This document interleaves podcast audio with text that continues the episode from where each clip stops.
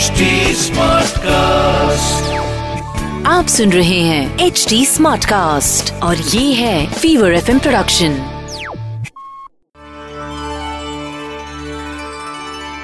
लंकनी के पास से चलकर वीरवर हनुमान जी सीता जी की खोज करने लगे। उन्होंने रावण के महल का कोना कोना छान डाला किंतु कहीं भी उन्हें सीता जी के दर्शन नहीं हुए। सीता जी को न देख पाने के कारण वे बहुत ही दुखी और चिंतित हो रहे थे। रावण के महल में मंदोदरी को देखकर उन्हें कुछ क्षणों के लिए ऐसा भ्रम हुआ कि यही सीता जी हैं। लेकिन तुरंत उन्होंने समझ लिया कि यह सीता जी नहीं हो सकती। ये तो अत्यंत प्रसन्न दिखलाई दे रही हैं। माता सीता तो जहाँ भी होंगी, भगवान श्री रामचंद्र जी से दूर होने के कारण बहुत ही दुखी होंगी। वह इस समय सुखी और प्रसन्न कैसे रह सकती हैं?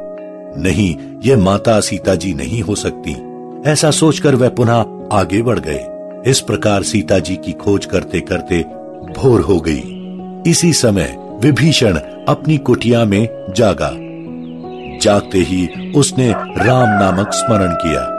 वह भगवान श्री राम जी का परम भक्त था। लंका में राम नाम सुनकर हनुमान जी को बड़ा आश्चर्य हुआ। उन्होंने सोचा राक्षसों की इस नगरी में ऐसा कौन भला आदमी है जो भगवान राम का नाम जप रहा है? मुझे इससे मिलना चाहिए। इससे किसी प्रकार की भी हानि नहीं हो सकती। ऐसा सोचकर हनुमान जी ने विभीषण भेंट की। वह हनुमान जी से मिलकर बहुत प्रसन्न हुए। बारंबार अपने भाग्य की सराहना करने लगा। उसने हनुमान जी को बताया कि रावण ने सीता जी को अशोक वाटिका में छुपा रखा है। हनुमान जी तुरंत अशोक वाटिका की ओर चल पड़े। अशोक वाटिका में पहुंचकर अशोक के एक वृक्ष पर पत्तों के बीच छिपकर वह बैठ गए। उन्होंने देखा कि दुखी माता सीता जी का सारा शरीर सूखकर कांटा हो गया है। सिर के बाल जटाओं की तरह कुदकर एक ही चोटी बन गए हैं। वह केवल राम राम जपते हुए ज़ोर ज़ोर से सांस लेती हुई आँखों से आँसू बहा रही हैं। अब उनसे और ना देखा गया। उन्होंने धीरे से भगवान श्री रामचंद्र जी द्वारा पहचानने के लिए दी गई मुद्रिका अंगूठी सीता जी की गोद में गिरा दी। उसी के थोड़ी देर पहले सीता जी ने अशोक वृक्षों से प्रार्थना की थी। हे वृक्ष, तुम्हारा नाम अशोक है। तुम सबका शोक दूर करते हो। कहीं से लाकर मेरे ऊपर एक अंगार गिरा दो। इस शरीर को भस्म कर मैं तत्काल शोक से छुटकारा पा जाऊँ। अतः हनुमान जी द्वारा गिराई गई मुद्रिका को उन्होंने अशोक द्वारा दिया गया अंगार ही समझा।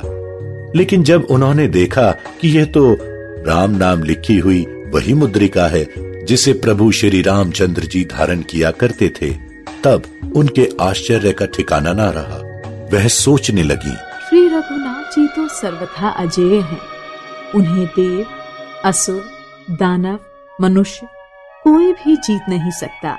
माया के द्वारा ऐसी अंगूठी का निर्माण बिल्कुल असंभव है। इसी समय सीता जी को सांत्वना देने के लिए हनुमान जी मधुर वाणी में श्री रामचंद्र जी के गुणगानों का वर्णन करने लगे। आदि से अंत तक रघुनाथ जी की संपूर्ण कथा सुनाई।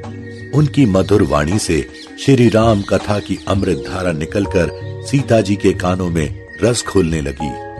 कथा के सुंदर प्रवाह से उसका संपूर्ण शोक और दुख क्षण मात्र में समाप्त हो गया।